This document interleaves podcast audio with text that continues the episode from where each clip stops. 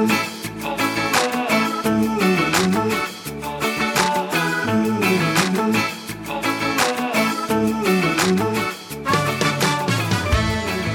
to the Simple Truth Big Change podcast. I'm your host, Heather Duff, and this is where we read and explore the simple yet profound truth of the Bible, God's Word to us.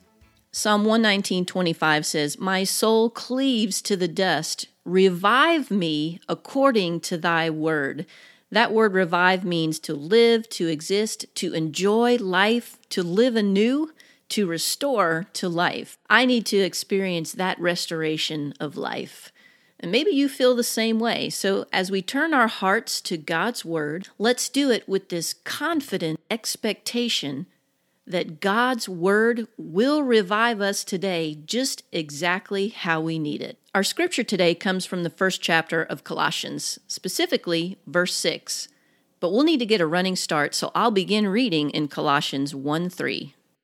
We give thanks to God, the Father of our Lord Jesus Christ, praying always for you, since we heard of your faith in Christ Jesus and the love which you have for all the saints, because of the hope laid up for you in heaven, of which you previously heard in the word of truth, the gospel, which has come to you, just as in all the world also, it is constantly bearing fruit and increasing even as it has been doing in you also since the day you heard of it and understood the grace of God in truth.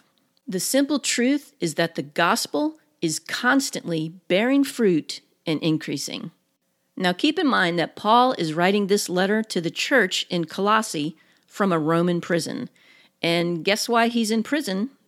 For the gospel.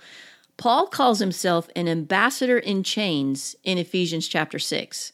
And in Philippians, he assures the church there that his imprisonment has turned out for the progress of the gospel.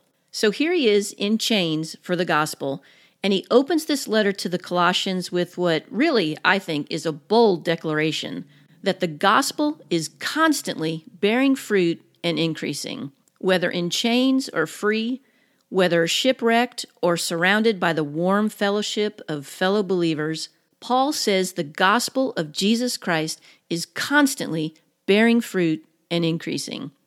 You may throw me in prison, but you can't stop this. That is an amazing and bold declaration. From this verse in Colossians 1 6, we can see that this fruitful increase of the gospel is happening on several different levels.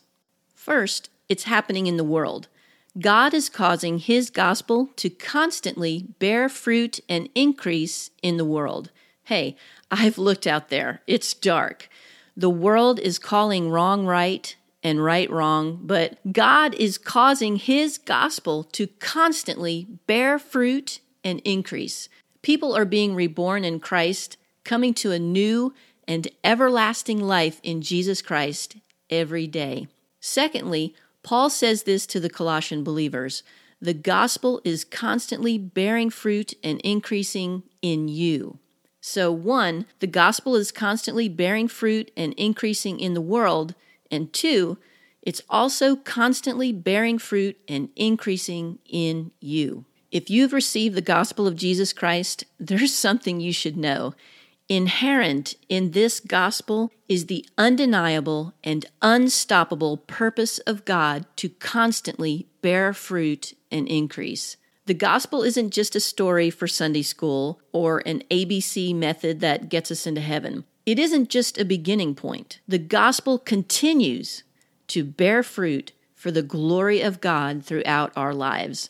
The gospel is the proclamation of salvation of man's helplessness and need to be saved, and God's remedy in sending his Son to pay the price that we could never pay. It is the grace of God in truth, and it is constantly bearing fruit and increasing. Well, I hope this word will encourage you today. I hope it will revive you today to know that if you are believing on the Lord Jesus, the gospel of truth is present in your life to constantly bear fruit, and increase. But just what does that look like? That's a great question for us to prayerfully ponder and search out in the Bible this week. So let me pray for us. Heavenly Father, I thank you for this word today, this profound truth that your gospel is constantly bearing fruit and increasing. Lord, I thank you that your purpose in this is unstoppable and undeniable. I thank you, Father, that even in the midst of this dark world, that your light continues to burn and to shine and to draw men unto you. I pray, Father, for each person listening to this podcast that you would bring understanding of what this means, that your gospel is constantly bearing fruit and increasing in their life for your glory. And I pray this in the precious name of Jesus. Amen.